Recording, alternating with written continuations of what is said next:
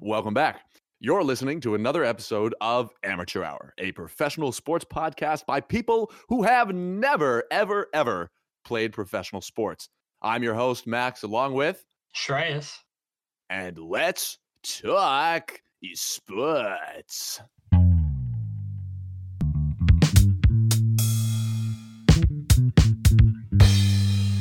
Amateur Hour. Welcome, welcome, welcome back to another episode of Amateur Hour, episode 11. Elf. Uno. Uno. Uno, uno. We're one step closer to a real dozen. You know, I was informed last week that 10 is not actually a dozen. Who would have thought? Did I? Did, was I the one to to inform you of that? Was that No, um, no, Oh, I really? received lots of hate mail. Oh no. My letter. from I received three pigeons as well. From the dozen the dozen is Mensa, or- the the, the even know what Mensa of dozens. Yeah, the, the dozen society. Yes. dozen They, society. they sent me several strongly worded hate letters. Uh, so to clarify, a dozen is 12. Uh, just again, if anybody makes Yeah. a mistake like I did, it should be careful. We were Okay. only two off last week, but now you're getting closer. well, we have a spicy episode for everybody today. There's a lot of stuff. We're gonna actually touch a little bit, a little bit. We again, this is a professional sports podcast, but with all the upsetting spaghetti going on in uh, March, currently in the basketball world, we got to talk about it a little bit. However, before we get to that, Shreyas is going to take us away. Start it off with the weekly highs. The weekly highs. I want to start off with my personal high this week. Um, I've been feeling really good, just kind of in a in a mood boosting sort of fashion because of all the news about the vaccine rollout and um, just getting like some finite start dates for when things are going to start rolling out for you know people people that are not healthcare workers and people on the front line and just kind of for everyone, uh, especially in Massachusetts where we're from. So I guess Mhm. regardless of how and when everyone can start obtaining both of the vaccines, it's like Give just it that kind me. of news is Yes. uh it's made me feel a little better. Uh like there's a little bit of a light at the end of the tunnel now. So If um, it's only been a year, Shreyas, uh, we, you know, this is would you look at that? My, my my watch doesn't even count that high. remember when they told us? I do. I do got to say though, the thing that kills me is remember when they told us it was going to be a two week lockdown. Tough. Yeah. I remember. I knew I knew back then. I knew I kind of knew you had to know back then that like No, I knew it was to make a decision. Like eh, I don't know. Two weeks to flatten the curve, baby. no, yeah, we we know, but again, it's still like you look back and you're like, holy Yeah. cow! At this time last year, I was depressed. well, th- well, think we were thinking in like the early spring of last year that like even even when it was at its like it's like it was growing and it was getting to its height and stuff that like December would have been Right. the end. Like oh yeah, by the end of the year, like something will happen, and something Right. like it was happening. Like I think closer to December, January was when we started getting actual results, and there was a rollout for healthcare workers and things like that. Mm. But um, we thought everyone would be close in December, but To to getting the vaccine. to getting the vaccine, yeah. So now, so now Oh. it's it's a couple months, but I mean, Well, Shreyas, if you haven't learned by now, welcome to politics and bureaucratics. oh man, did I get a lesson this year? oh, Shreyas, you thought that we could get something done. Well, you, sir, are quite horribly mistaken. All I right. just- I wish I had more scissors for all this red tape. Yo, Edward, I need a hand. yep. All right, so Uh, that's good. I'm glad that you're feeling good. It, it Yeah, is. It is a little bit of positivity going. That's we great. love that. Yeah, we love that. And uh, on a on a positive sports note, um, Mm. man, all these upsets Mm. in March Madness this year. Um, I love the smaller schools getting their shine, um, even if it comes at the expense of a lot of our brackets getting busted. A um, lot, isn't there? Only I think there's only 108 perfect brackets. Oh no, no, there was 108 after the first day.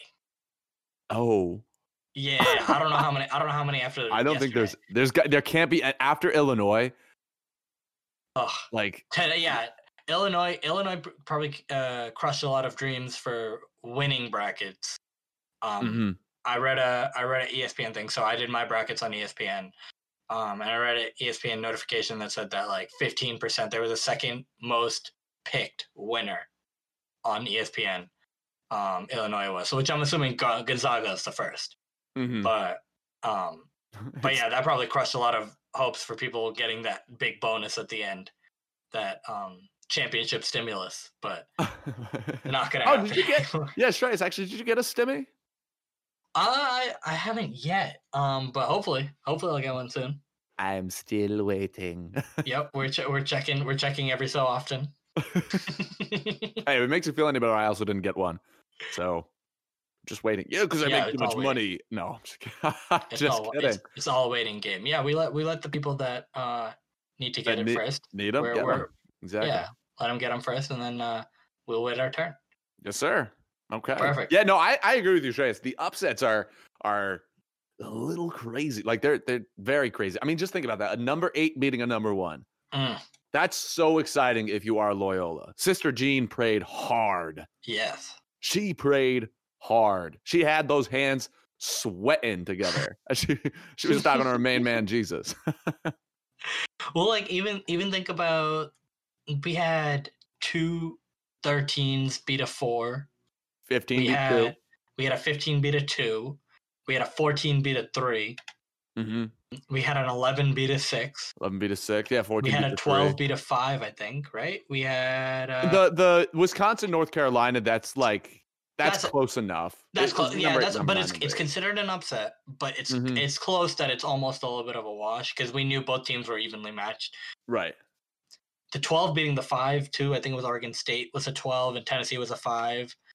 Rutgers 10-7, Syracuse 11-6, like all over the place. Like this is the year for the small uh the smaller programs to to take advantage of just situation and Mm-hmm.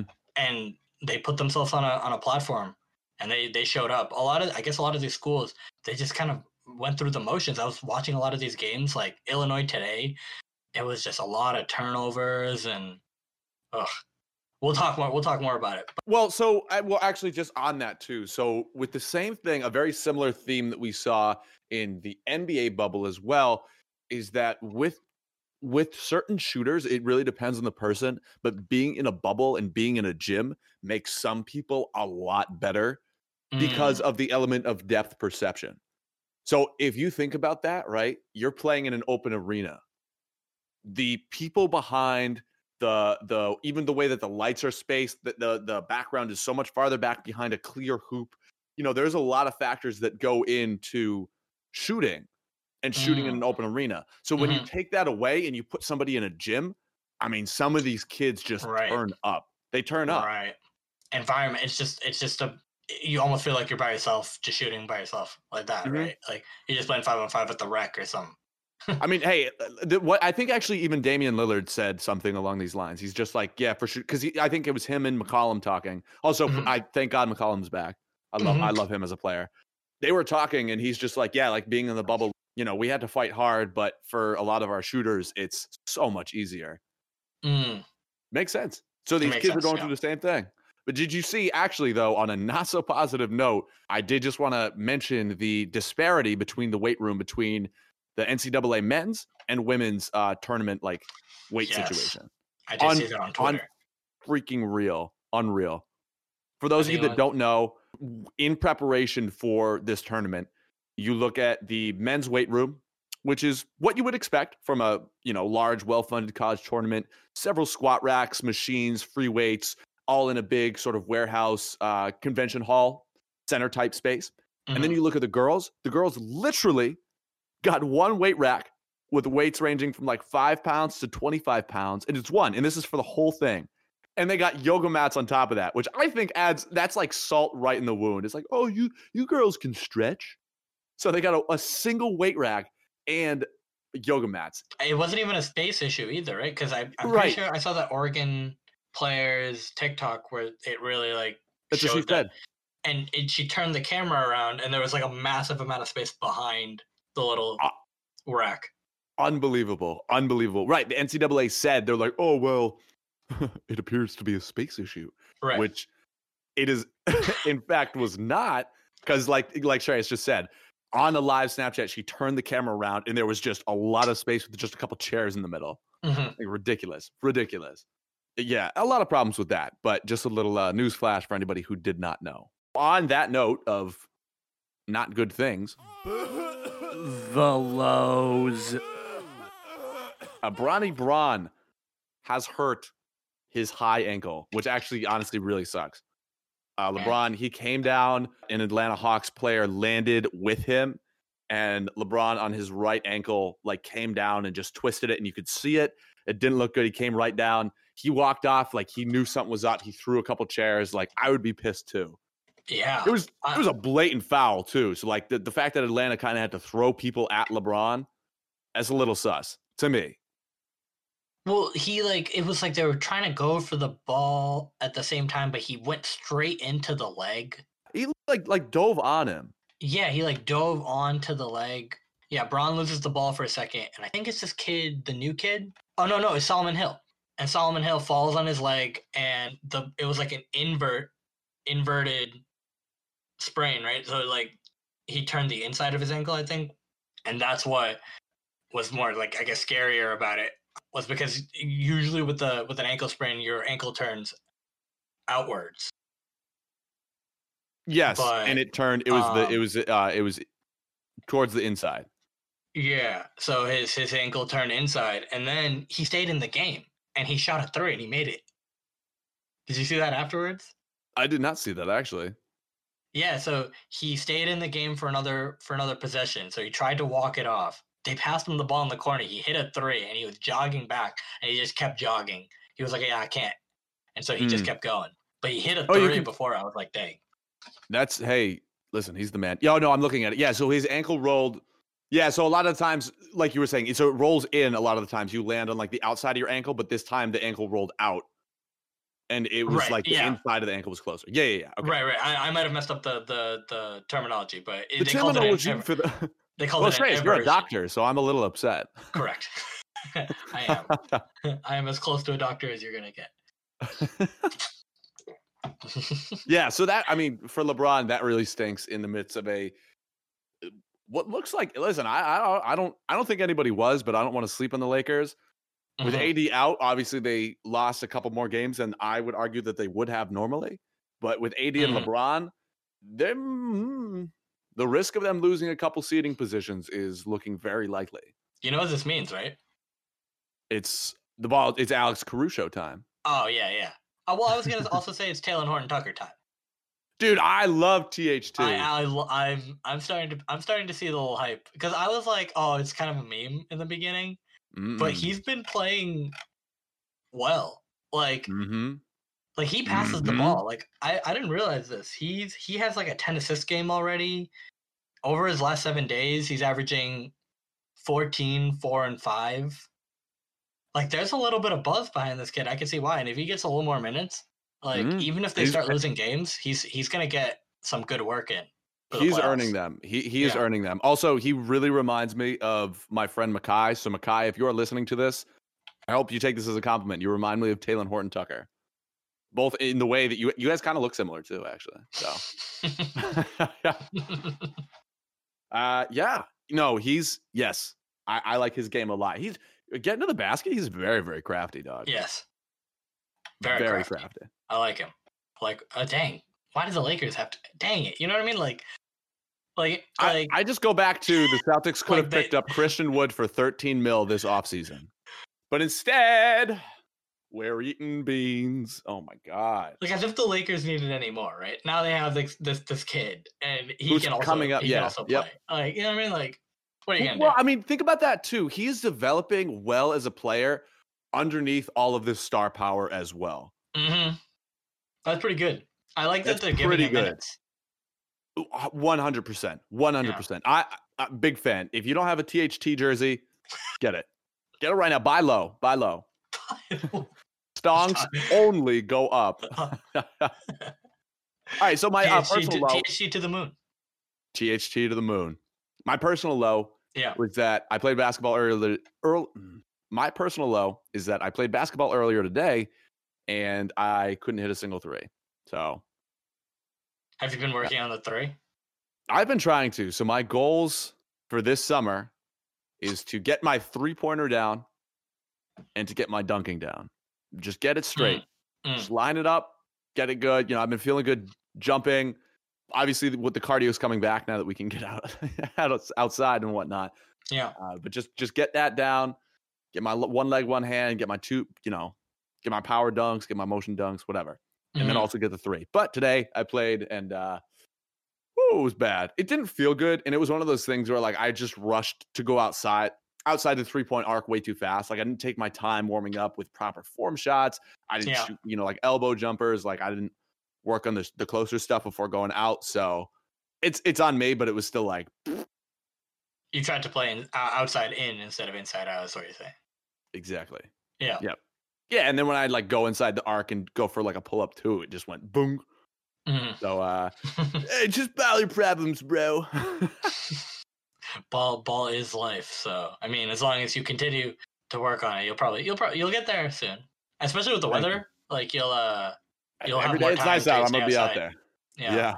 Yep. Thank God this like you said last week. If Mhm. you didn't catch last week's episode, go check it out. Shreyas mentioned in his personal low the weather. It has us down bad being so cold. But it's not Yeah. anymore. Let's talk. Let's uh let's work our way over. Let's grab our forks and our knives. We'll work into the Mhm. meat and potatoes.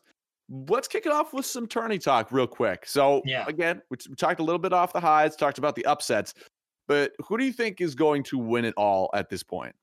Going Zags? man, I really like how Gonzaga's playing. Um, I think Zag they're the most. I think they're the most complete team, along with Baylor. I think Baylor is a better, is a really good defensive team, and that's one thing is that like if they meet up, and that's probably the most realistic possibility is Baylor Gonzaga in the final, which would be amazing. And Baylor's a really good team defending the three, and Gonzaga shoots the three really well. Um, they have a lot of scores. Jalen Suggs, of particular, because he's probably going to be a lottery pick this coming year. I, if I had to pick one of them, I just think, I just think in a college game where defense is like I, I don't know. I really like Baylor for some reason now because I just feel like the more hyped team is always is losing. Like Every time it- like it's just one of those things where it's like every time you're like, oh yeah, this team's oh yeah, they lose.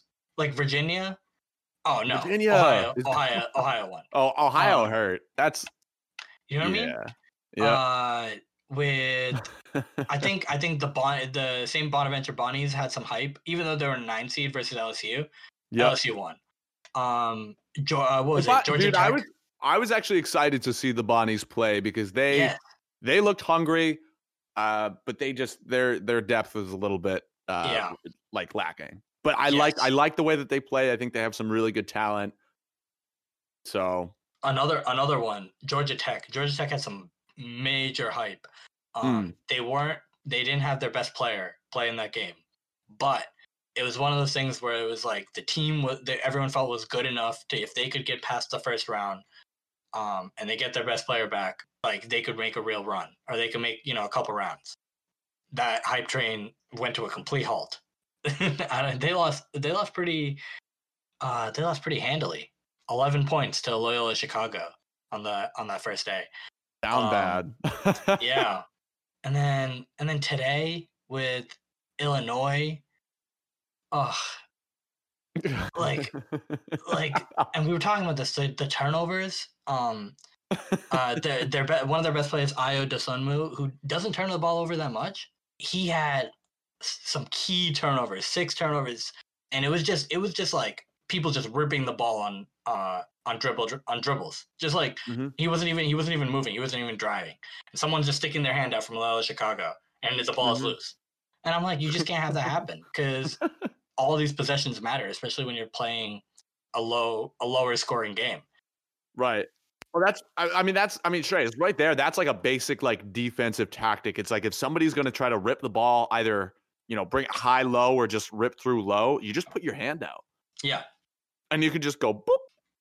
Which is Yeah. crazy that they're going to let something as simple as that ca- force them to just like choke and and turn over the ball. But Yeah. I was not out there playing, so and these tourney refs from what I've seen have l- really let these these players play there's been a decent amount of contact.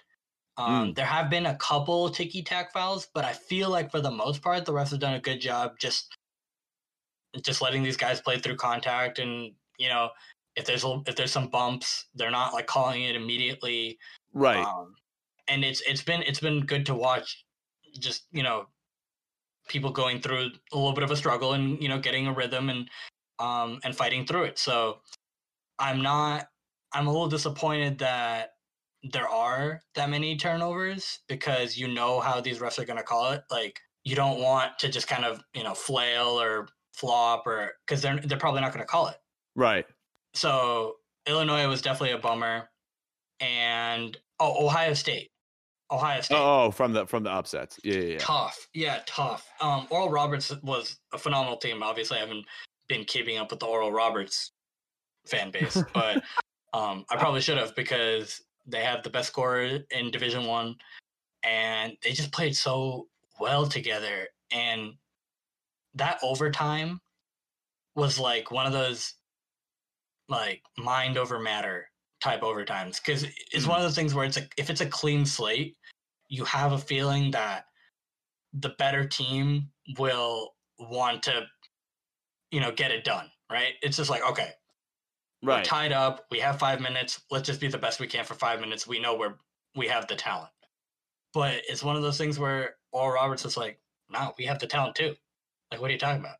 And Yeah. they just ran they just ran it down their throats, drove through the hole. They got they got the fouls they needed, and Ohio State just couldn't capitalize when it was needed on dribble drives and um, they couldn't get the rebounds they they wanted. There's some bad shot selection at the end, and it was just it was just crazy to watch a 15 beat a two that early. Um, you never expect it. You always Mhm. expect okay, maybe after one round, okay, there's some Mhm. one eights or you know two set like that type of stuff, but you never expect a 15-2. That's why. Uh, that's 15 too is yeah. Yeah. Yep. I yeah.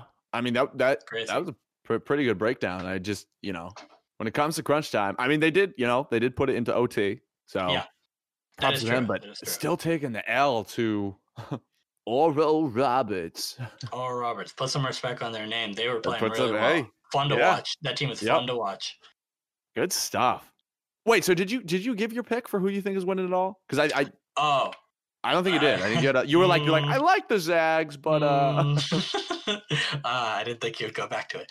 Uh, if I had to pick, if I had to pick, I'd still, I'd probably still pick Gonzaga. I know that's like Hmm. obvious opposite of the hype train thing I was going on him, but um, I just honestly have him in too many brackets to to not say Gonzaga. I have Mm, to keep faith. Okay. I have to hope I- one, of these days, one of these days, I'll win a, I'll win a pool of something. I'll win money somewhere. I don't know. It's getting I- sad out here. I agree with you. Actually, I think the Zags are going to take it. Yeah, But uh, yeah, we'll There's- see. they're so deep. I, I do expect Gonzaga Baylor at this point because I think they're just unless something massively crazy goes wrong. Like you said, Trey, this is the year. This is the year. I know my hands are on my head right now because I am very confused. Every time I talk about it, I'm like, how? And then I'm like, oh well, it's March. It makes sense. Uh, but it's been fun to watch. I love I love this uh, this time of year. Absolutely. All right. Any other thoughts on tournament, or are we moving on to our next segment? Yeah, let's let's keep it going. Okay. We did it for the first time a few weeks ago when we talked about NBA shooting guards, but it's back this week. The Gauntlet Amateur Hour Edition. Actually, this week is the Center Edition. So, Shreyas, on the Yeah. Gauntlet this week. Actually, before I say that, for those of you that are new to the Gauntlet, the Gauntlet is very similar to other styles of elimination, kind of pick 'em, what have you, where I will give Shreyas four players. Right now, we're doing within the same basketball position. Shreyas can then choose to, he has no idea who's on the list.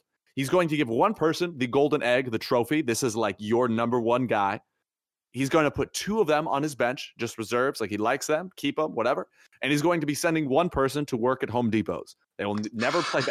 They will never play professional basketball ever again. That's it. It's over. So this week we have the Center Edition.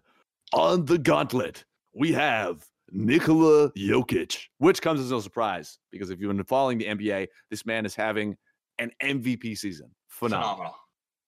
But okay, I'm not going to taint it. I'm just going to go through it. Nikola Jokic, Joel Embiid, Mhm. Bam Adebayo, Oh, and jeez. Carl Anthony Towns. Oh, jeez.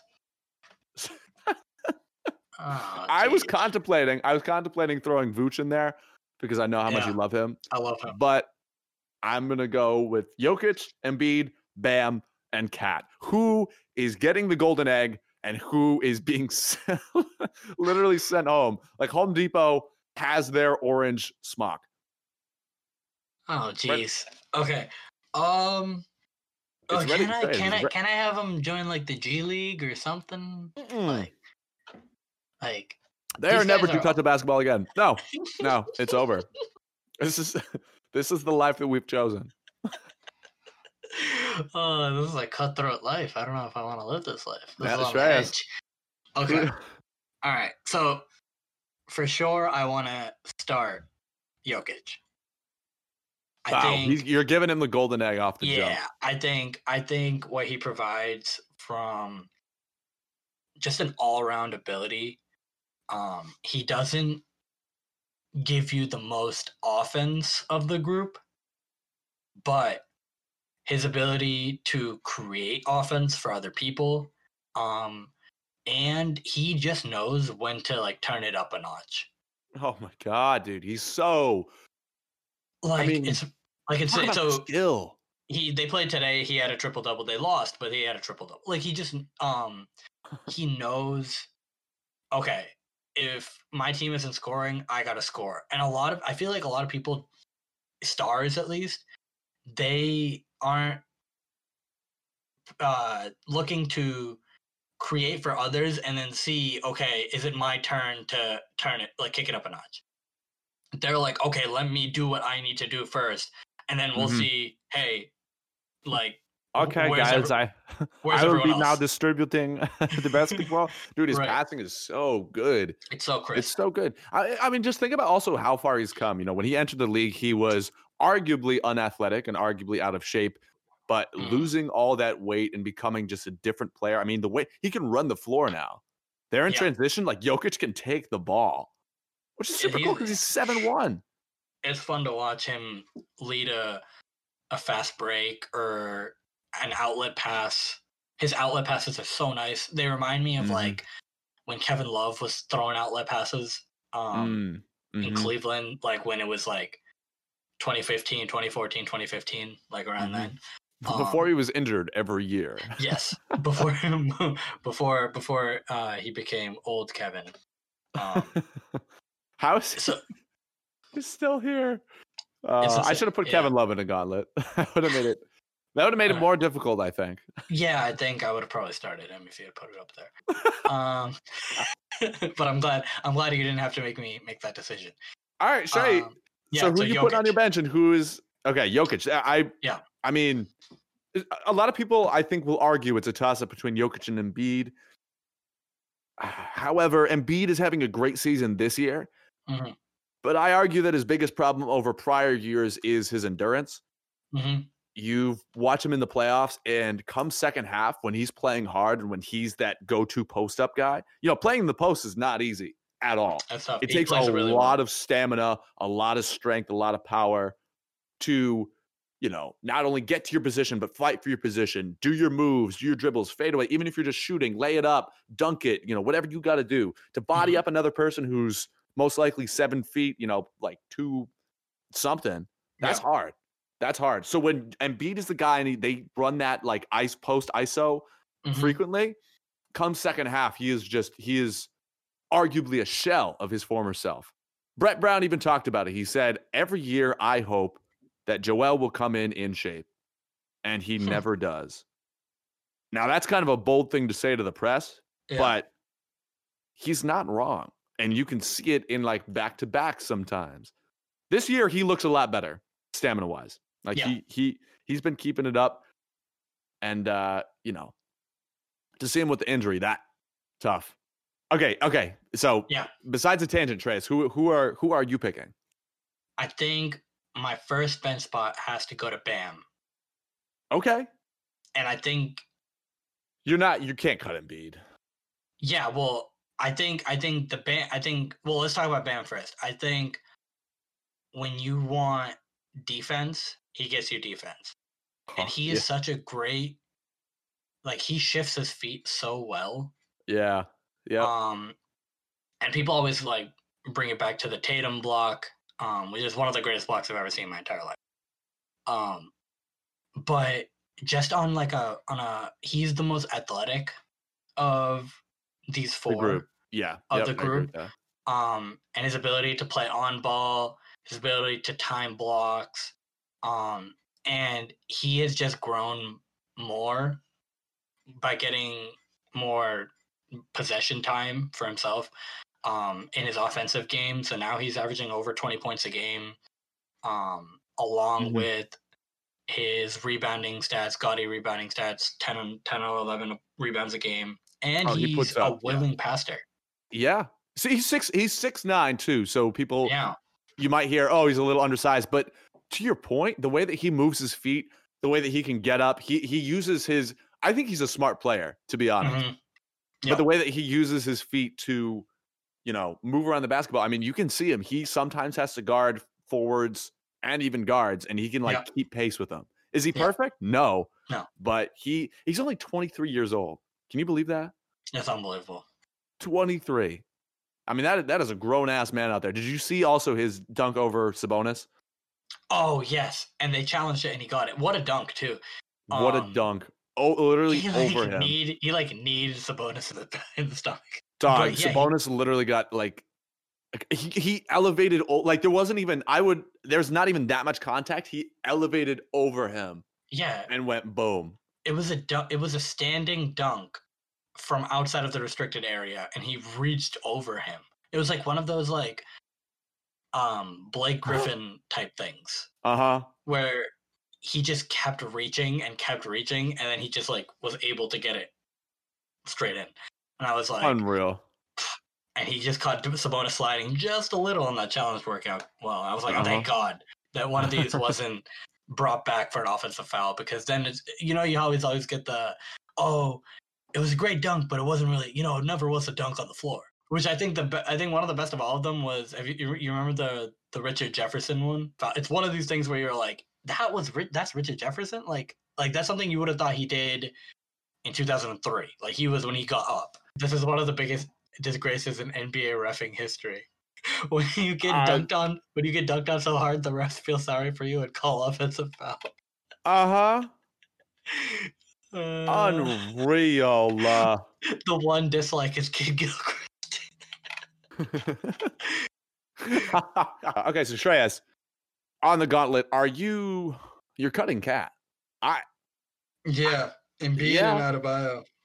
It's tough. It's tough. It's it's not because Is it tough though? Is it tough? Because for me, this one when I made it, I was like, mm, there's one Well- of these is not like the other. Well, it's one of those things where I'm like,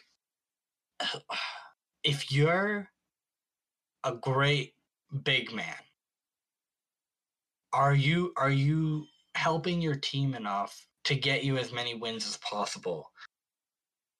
And it's one of those things where it's like town stats are phenomenal. Like if you just look at his basketball reference page, He's 24 and 11 with you know a block and a half and but it's just every year the timberwolves are the bottom three in um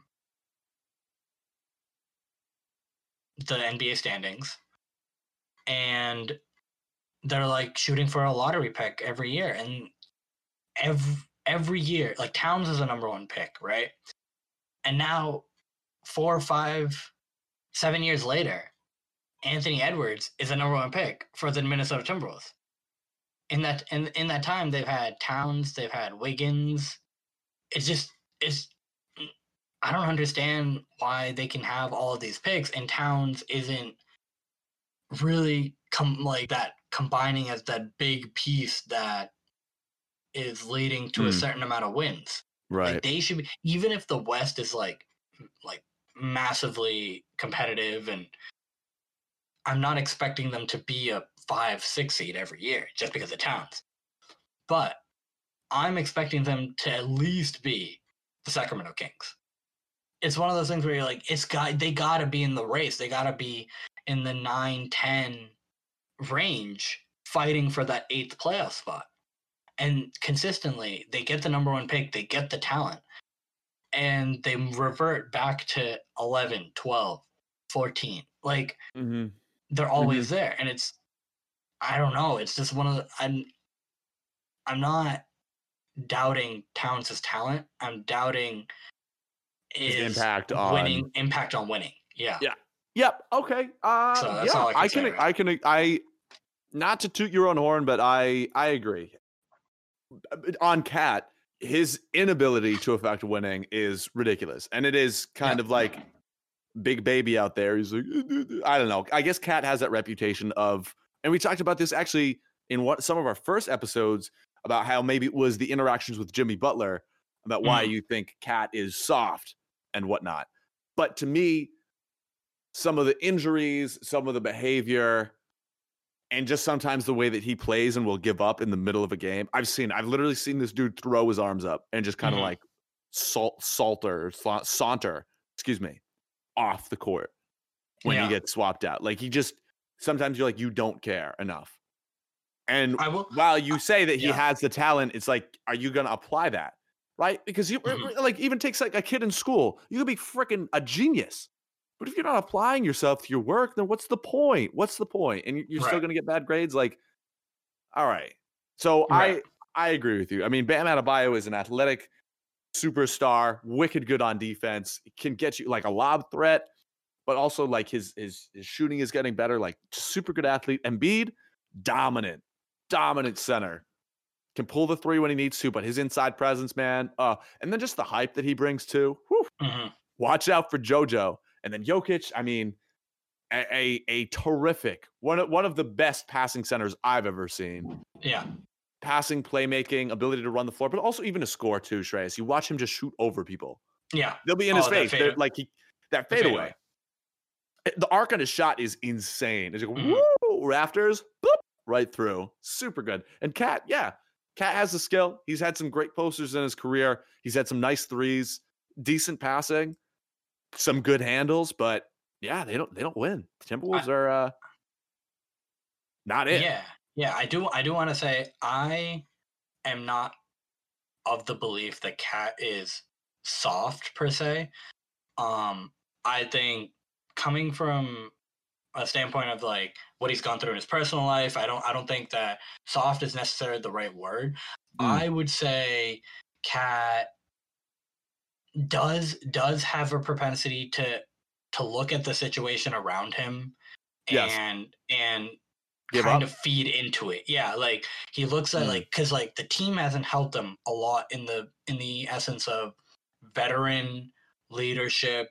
Right, he's had to grow up to be the leader without anyone having to stay long enough to help him understand what it Mm. means to be a leader. Wow, Like, I wow, what I I mean? really that's a great perspective. Like Wow, he that is got drafted to be a leader, and it, it just never works out. Like And you're a 19 year old kid. Yeah. What are you gonna? Yeah. Yep. it just never works out. And I wish Jimmy Butler had stayed there long enough to kind of throw Wiggins and Le- I don't know. LaVine wasn't there because he got traded for him. But Wiggins and Towns, it like you know, to the ropes, to the ropes, and say, hey, like this is what you got to do to win. I know I've been further than you guys. I know what it means to to do this and this and this properly. You got to come to the gym, and you got to work out with me. And I did wish that Jimmy Butler didn't just kind of go on a tirade and want to get himself traded. I want I wanted him to to stay there and build something a little bit with them. Um, and that I of hurt Trey. I, I would argue that Jimmy Butler put on the pressure, and there's two things that you can do because Mhm. I'm sure before his tirade, there was pressure from him. You know, when you have guys with that yeah. personality who want to win, that he Mhm. that dude was absolutely making comments, absolutely talking, making his voice heard. So he's Mm-hmm. applying the pressure, right? To the team, to the players, to the coach. Mhm. You have two directions that you can go with the pressure. You can crack, but you can get stronger. Mm. And I I don't want to make it sound like I'm taking like such a such a dualistic approach. Like there is there is this or this there is that. Mhm. But I hear what you're saying about Jimmy Butler, but I also think that him being there, expressing his displeasure, I think that might even be something just to the Celtics that that you need more of. You need more people to be upset, but you Yeah. need people to instead of fall apart and just be like, "Well, we're not going to win." You need to take that and be like, "Jesus Christ, Jesus H Christ, let's Yeah. get our act together. Let's start to win. Like let's like let's go on a freaking vacation. I don't know. Let's go somewhere. Let's build some chemistry. Like let's all go out to dinner.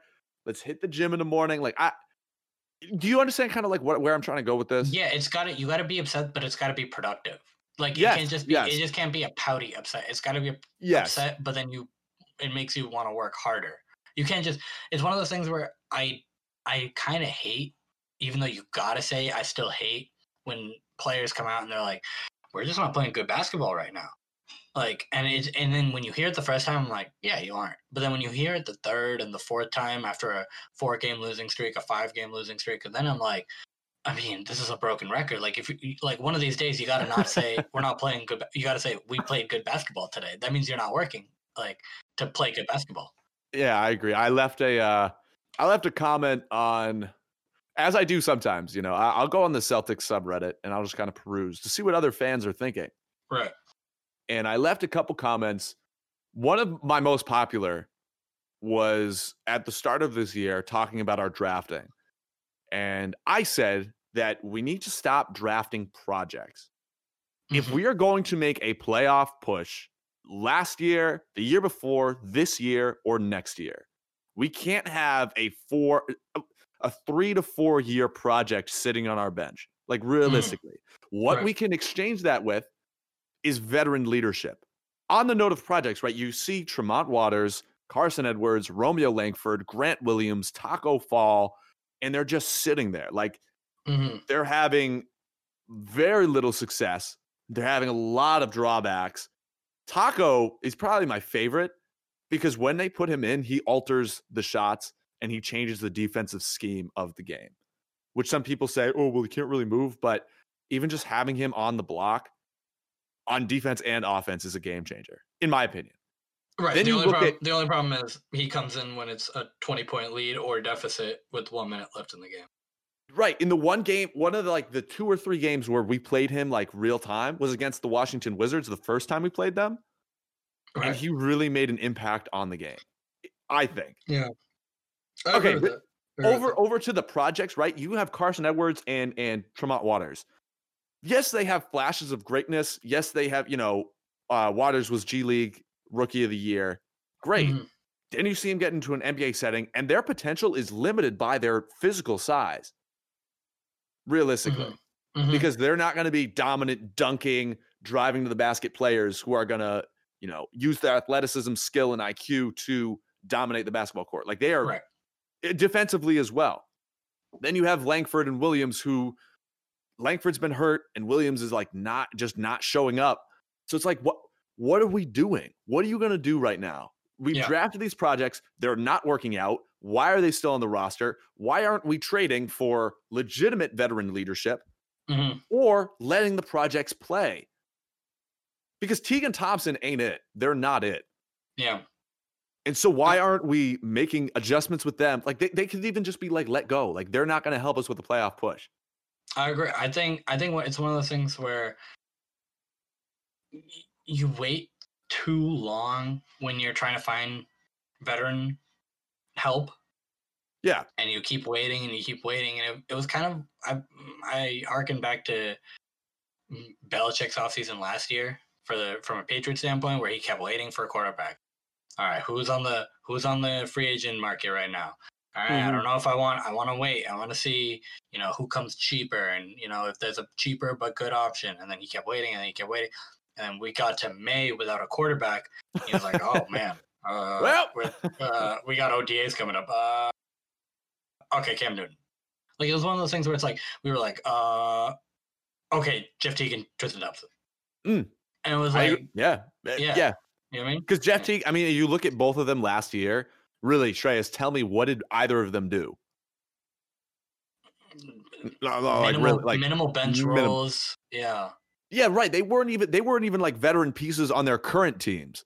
hmm Which I'm devil's advocate. You could say, oh well, maybe they didn't fit with the team, but what makes you think that they're going to be a good fit here? And and I agree with you. It's it was like a last ditch effort.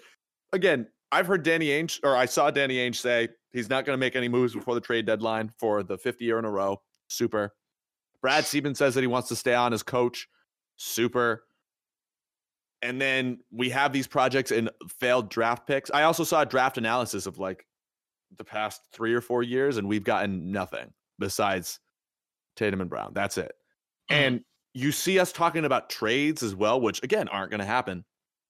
Think about John Collins, right? I like, uh, he's an athletic, high flying forward, really cool. hmm He's not going to fix the problems in the Celtics because who's Mhm. going to get this man the ball? He's not a shot creator, right? And Right. when we have zero playmaking and run ISO six times out of 10, holy cow, who's going to get this guy the ball? He's not going to fit into our system at all. And which is like you see him now, he's thriving and he has some decent numbers because he's Mhm. with Trae Young, Yeah. right? And, Yeah. and Rondo and Rondo. And Rondo. Both of these yeah. guys are pass first, agile guards who know how to draw defense and get their people open. Yep. Agreed. So John Collins coming to the Celtics, while he's a good player, he's not like the system that we're running right now needs to be obliterated. It needs to be uh, put it on Alderaan, fire up that Death Star, baby, and just yeet it. It's gone. It's off. Create Uh. something new. Create motion offense, and get some GD playmakers in there. I don't know. Yeah. That's just, that's just how No, I'm feeling. I I agree. I think it's it's it's frustrating as a fan to to watch your team year after year not do anything Not do anything. know that there's a problem, but then they say, "Oh well, for this reason, a either a it's we have we needed X Y Z to be healthy, or b we need the cap room, or you know, what I mean? or we right. couldn't find the trade." And then it was just like, "All right, yeah, I mean, I guess so, but." But not really. Were, were you, are you really? Are you sure? Are you sure about that? Like, but I think I think I think besides besides that point, I think that it's one of those problems when we go back to the the gauntlet. You can't just like with Towns and with the with the Timberwolves. You can't just expect an influx of you know random players to come in and help the team. Like the like Ricky Rubio's cool, but like it, does he really fit? Like like the team already shoots really badly, and Ricky Rubio's not the best shooter in the world.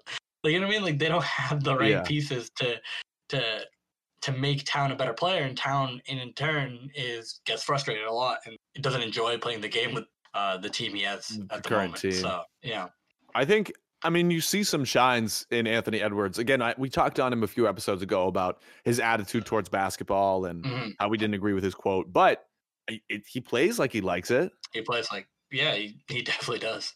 He's been on a on a tear. His dunk over Yuta Watanabe, oh my Oh, god, unbelievable. Yeah, that should be dunk of the year. I like right now so far. unbelievable dunk. Yeah, it was coming from. I think it was like coming from the baseline or something. Come from the he- baseline, he He jumped took like from this crazy angle. Yeah. And he cocked that thing 90 degrees, like it was it was parallel to the ground, and then he went it right over and just on this dude's head. I was like, I was like, wow, he got hops. I kind of Have you- wish now that that the dunk contest had him. Yeah, You know yeah. what I mean? Like him and like Bam, like all these people that Oh, could Bam dunk. Would be, Bam would be fun. Yeah.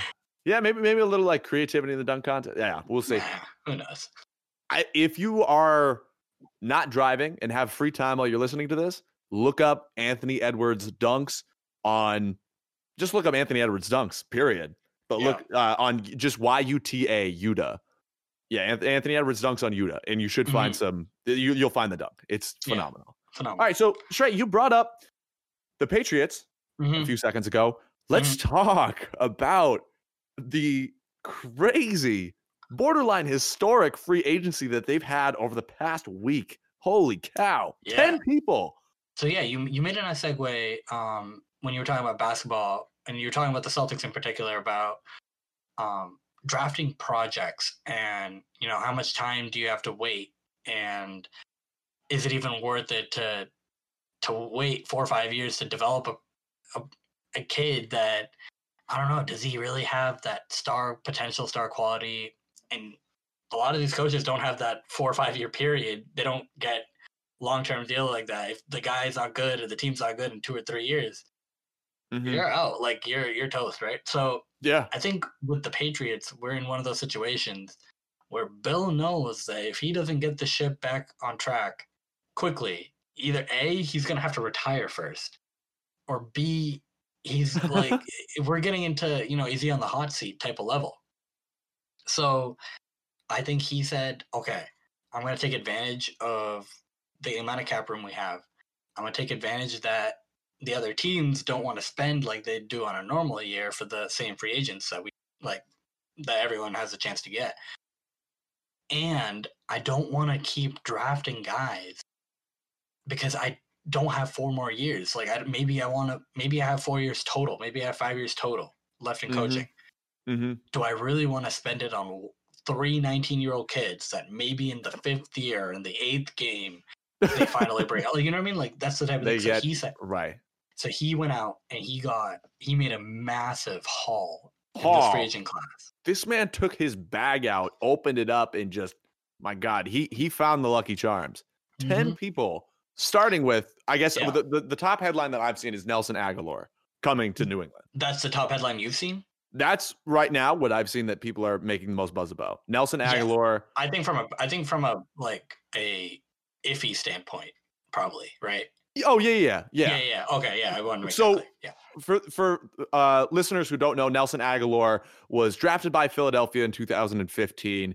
Played decently. He had, I think, his first or his second and third season were decent, Mhm. and all of a sudden in Philadelphia, he oh my god, he put butterfingers on his fingers and Mhm. let things just slip through. He had drop passes and Mhm. absolute whips. He went to the Raiders last year and did a lot better. Shreyas was talking earlier about how his specialty is catching deep passes, and the Raiders' game plan had a lot of deep pla- passes, and he was able to thrive under that. So now he's here in New England. How do you think that's going to play out? It it just seems like an odd fit. I really like that Bill said we need wide receivers.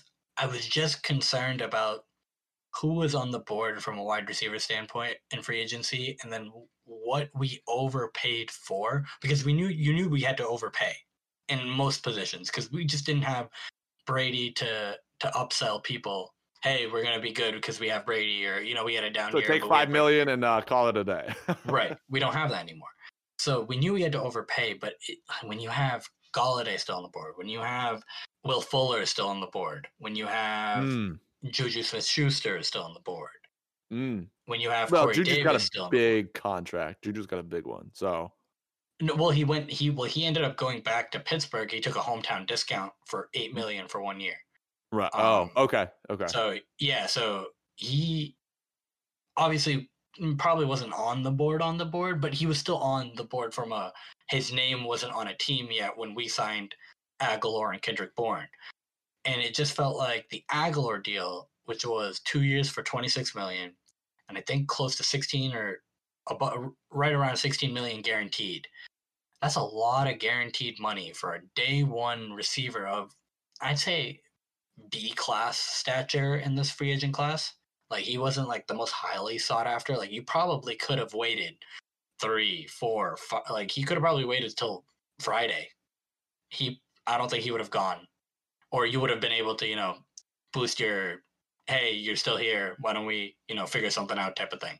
right. I don't like that he was a day one signing and we gave him 16 million guaranteed. We over, I think we over overpaid our hand with that one. Mm. But May I Yeah. mean, all, I, straight, but that's the thing is that he's signed, and so we're gonna hope, mhm, dude. That's the thing too is when we're, we're we Cam Newton is our QB, and that might be the weakest link in the chain. yeah, he's still on the And- roster, which is like, uh, But is he really known for throwing deep, beautiful outlet passes? N- not really. it felt like he had a. it, you you think about you think about the Smile through MVP the year. tears. Yeah, you think about the MVP year, right? And he was he could he still had the arm strength, and you you know he had it in him at one point. But then you think about you know what happened last year, and if this is the path they want to take this year. And there's still a lot of time to go. We're still a month away from the draft. Like things could happen on the the Deshaun Watson front, the Jimmy Garoppolo front. You never you never know if Cam Newton is still the long term plan. They could If still trade him. You know what I mean? They could straight they could trade Newton. That's like you never know. Yeah. But as of right now, the two wide receivers that we got don't seem like a fit for Kendrick Newton. Kendrick Bourne, the other one. Yeah, Kendrick Bourne. Kendrick Bourne's a little more. He he does more medium routes. He does he doesn't do a lot of deep stuff like Agholor does. So Mhm. maybe maybe he could act as like a, a a better version of the Jakobi Meyers that we have. The you know N'Keal Harry, like that type of person that just does small dig routes and goes over the middle and can catch you know and you know Mhm. lay out for balls and things like that. hmm I just don't I just don't know if Cam Newton can consistently throw over 15 yards. Like these are those are the types of receivers you got now. 15 yard routes. Can he throw Right. it to the hands of someone 15 yards away? I am doubtful of that. I mean, Trace, that that that that is the question. I really, like I said, I think Cam Newton might be the weakest link. Mhm. If we got Deshaun Watson, now this is uh spitting into the wind here, but Mhm. we are poised to look a lot better than we were last year. Mm. If we got Deshaun Watson with all these other free agent signings, dude, that's that's a solid that's a solid team. Right. Like really, because we also got Jonnu Smith. We uh, traded Marcus Cannon for several pick swaps. Uh, we got Justin Bethel. We brought back Van Noy, who I'm a big fan of. We got Hunter Henry. We got a lot of defense as well. Uh, we got rid of Ryan Izzo, our tight end, for a 2022 seventh rounder. So we made, I mean, Yeah, well, a well couple look at, linebackers, couple defensive tackles, like they're pretty good. Yeah.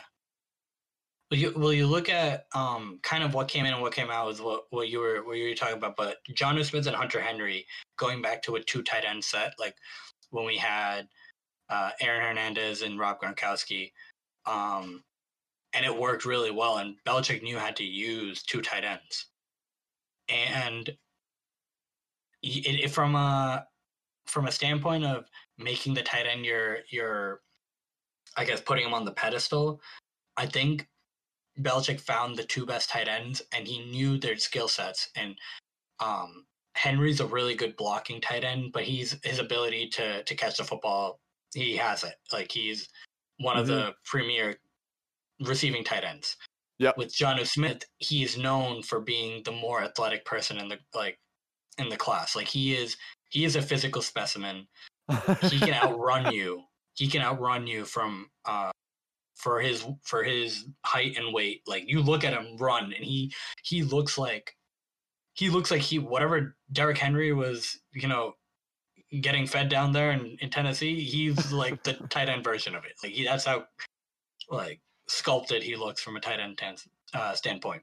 And we paid him we paid him handsomely and I think those would really work well if we had a better quarterback um, even with Cam, I feel like Cam would use the tight ends more if we had a good one. Like depending on Ryan Izzo and Devin Asiasi, and I don't even know. We had a third guy. I don't even remember his name.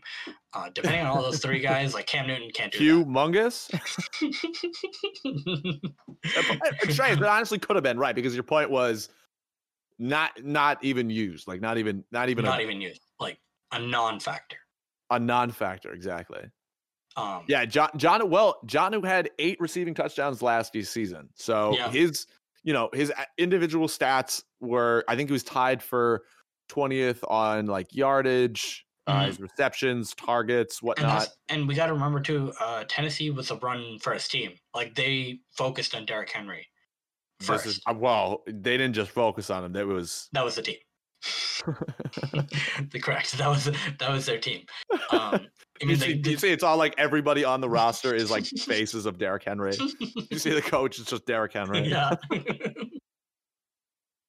That, okay, So- that talk about physical have- specimen though. That man's insane. yeah. So he had two thousand yards last year. Like that's how focused and they were to make. Oh to God, the- I, I didn't know you played football. anyway, so yes, so Yeah. as you were saying, yeah. So I mean, considering that they focused on Derrick Henry in their offensive game plan, to have eight touchdowns, um, that just shows you're a red zone threat. We need red zone threats, Mhm. um, regardless of the QB that's here. So I really yeah. like the the tight ends that we got. And then yeah, so from a from a defensive standpoint, I really, really, really love the Judon signing. Matt Mm-hmm. Judon, from an edge rusher standpoint, was one of the best over the past couple of years. He had a kind of a down year last year, um, and it was a stacked Ravens D. So maybe he, he did get pressures, but he didn't get the sack numbers that he was getting the you know years prior. But I think we haven't had a real rusher like that since Chandler Jones and Jamie Collins and when Hightower was in his prime. Hightower. Yeah, and even though we get an older Hightower back, you don't know how he's gonna, you know, look like and how he's Mhm. gonna be, how effective he's gonna be. I really like him, uh, Bill, shoring up the the linebacking core with the Van Noy and the Judon signing. Um, it's just so. It's so helpful having guys that know how to play the position and then you get to the quarterback because it helps you from a defensive line standpoint. It just takes pressure off in other places. Like if you can get pressure to the quarterback, Yep. your your cor- your corners don't have to play as hard. Like they Right. can, you know, they don't have to focus on They have Patrick more time to get in position. running around. They have yeah, right. They have more. T- right. Uh, no, I, I I agree with that. I mean, the the I'm sure you'll agree with this. The line, both offensive and defensively, Mhm. are the unsung heroes of football.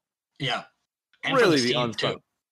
and for this team as well. Uh, right. Mhm. I mean, y- it's something about you know New England and Boston sports. It's typically defense first when you Mhm. can, and this is like you said, a great way to shore up those positions. Because you Mhm. saw in Tampa Bay, Tampa Bay's defense, I on top of Tom Brady's god tier, just everything. Mhm. I, am I a huge Tom Brady fan? I think I might be. I think you might be. All right, sorry, I'm gonna stop. Uh... okay, but again, somebody dispute that. He is the goat. Regardless, Tampa Bay's defense really, really helped them because you are going up against one of the most like prolific young quarterbacks in the league or that we have seen in 10 years, right? right. So for their defense to put so much pressure on the uh, the Chiefs during the Super Bowl hmm really helped out everything else about the game. So the fact that we're making those moves to to to make our defense solid and to add some, I like I know Agholor, uh, Agholor, Agholor. I know Agholor and Bourne aren't probably aren't the greatest wide receivers that you said that we could have gotten. Mhm. I think just adding like for the most part, yes, yes, yeah, adding some depth is Yeah. what we needed. God, imagine if Tom Brady was still on this team. Dit. ah! if he had two, if he had two tight ends again, oh my god. it's over. It's over. Because it's situational, right? And then that's the whole thing about when you're playing pro football. You're playing chess. Mhm. It's about it's about the situation. It's you need to get a run. Every situation is different. Every team is different, but it's who's going to be the best fit for the job. And now you can switch it up, right? yeah. Sorry, Ryan Izzo. It had to So, happen. how do you think, regardless of the Cam Newton now, well, again, we talked last year, we're like, or last year, last week, we said, oh, the Patriots had probably be going to be as good this year. So, uh, Mm. you know, whatever. But now, how you feeling? As for as much as what we did, you're only as good as your quarterback. Um, Oh, I do, no, that's what I'm saying. That's what I'm saying. So like we did really well. I don't think we can immediately say this is a playoff team. Like it's Okay. like it's written in stone. I do think if the kicker and Cam Newton, or if the kicker won you a couple games, Cam Newton lost you a bunch of games, depending on if it was eh, like his fault or his talent's fault. I think we can get maybe a win or two more than what we did last year. And so now it's going to be a 17 game season. I'm if Cam Newton's still the QB one at the beginning of the season, I'm projecting like a Extra win or two. yeah, like an a nine and eight season. Like Is that playoff worthy, depending on where other people are? I don't know. I don't know because the Dolphins did way better than that last year. The Bills obviously did way better than that last year. so if those two are above, it may be enough to get you know to look at a wild card spot. But the the AFC is still a, a dom is, is still a dominant uh, conference uh, or a top heavy conference. It's going to be up to how well you know teams like the Colts do and uh, teams of the fringe teams of that nature. So I'm not writing it in stone, but I think we're a little closer. We're definitely we definitely closer this week than we were last week. I, Trez, I agree with you. If we get Deshaun Watson, we're a solid playoff t- team. hmm But I think there's hope. And maybe that's because Boston sports are down bad. So I'm looking for something to hold on to. But I I- like our yeah. signings. I do. Okay. I do. I, lo- I love the signings as a whole. Yep. Oh, actually, also, I want to talk on something else too. So this was actually a request from uh, somebody who listens to the podcast to talk about that. So there we are. And another thing too, from our TikTok, Shreyas, uh, I received the question: Would you rather ball, play ball in Mhm. LeBron shoes or Jordan's shoes? Okay. Do you have an opinion? Mm, so I have balled in neither. I'm not, I guess, as big of a sneakerhead as you are from a from a basketball standpoint. Um, Shreyas is still rocking those 2008 Adidas uh, flappy boosts. correct. I am I am the uh, bargain bin basketball player. Uh, but I guess from a brand standpoint, Right. I do I do think the classic wave color waves of Jordan. Uh, I would love to, you know, if I can if I can find me a good pair, I'd love to buy a, a cheaper pair. I'd love to buy uh, and play in uh, a pair of Jordans. But I want to know I want to know your thoughts. Uh, you've played in both. I want to see I have what, what you think. I have played in both. My personal preference, and this might strike some as alarming, but my personal preference is um I would rather play in Le- no, in Jordans, excuse me. I'd rather play in Jordans. And this is because I played in LeBrons and every year these things are chunky.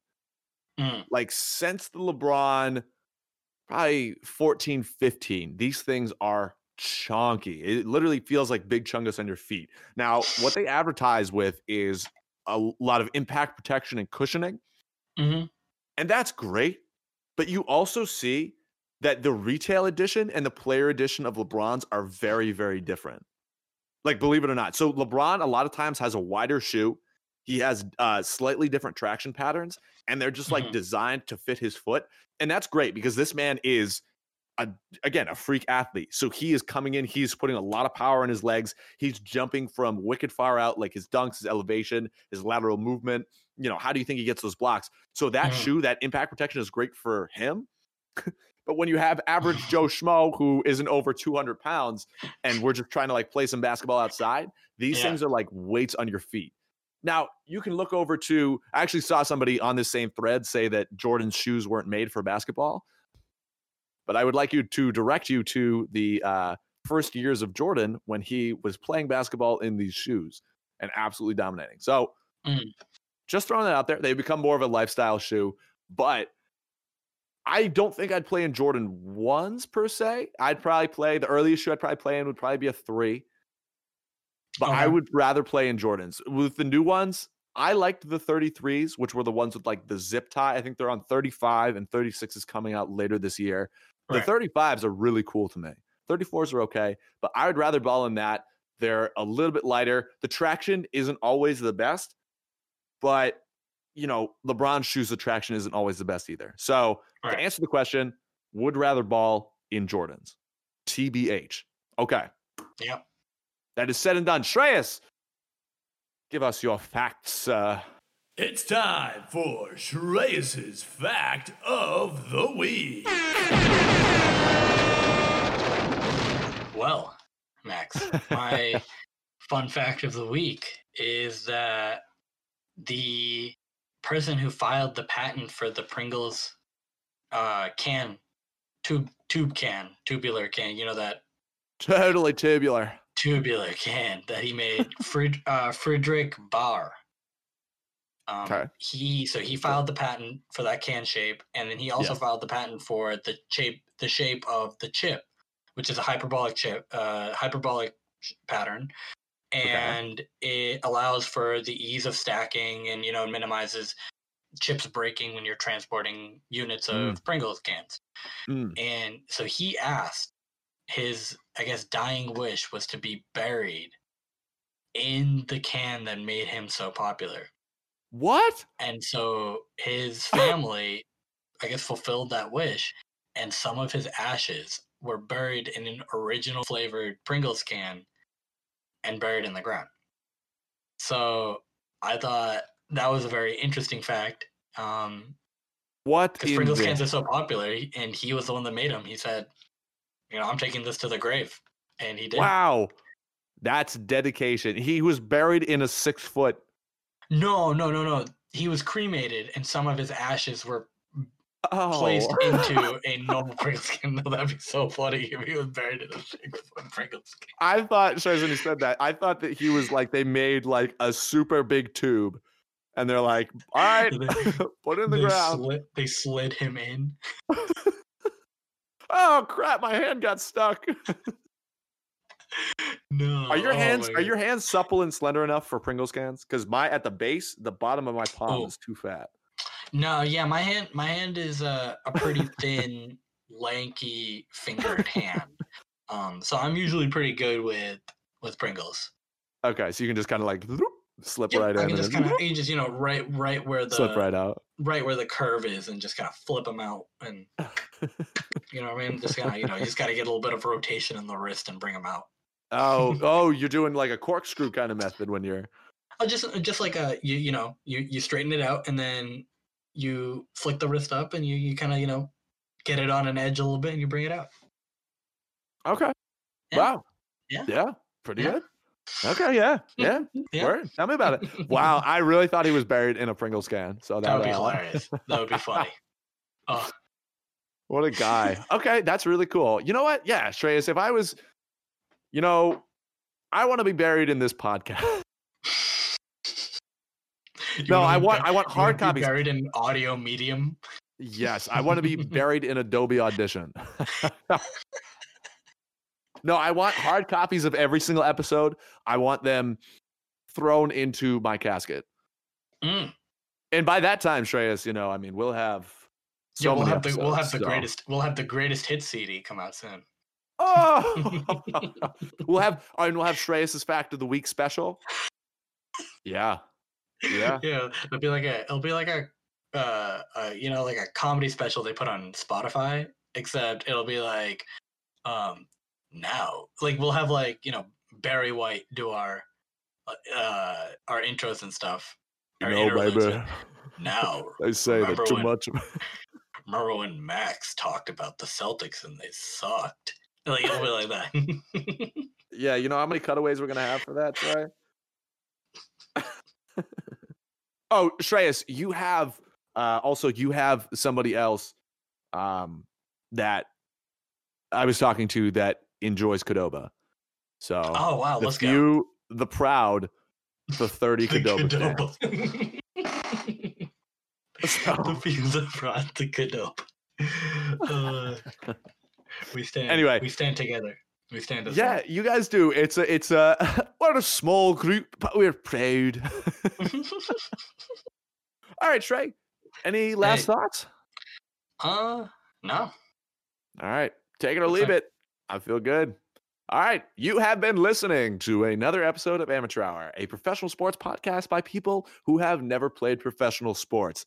I'm your host, Max, along with, Shreyas. and we will see you next time. Peace.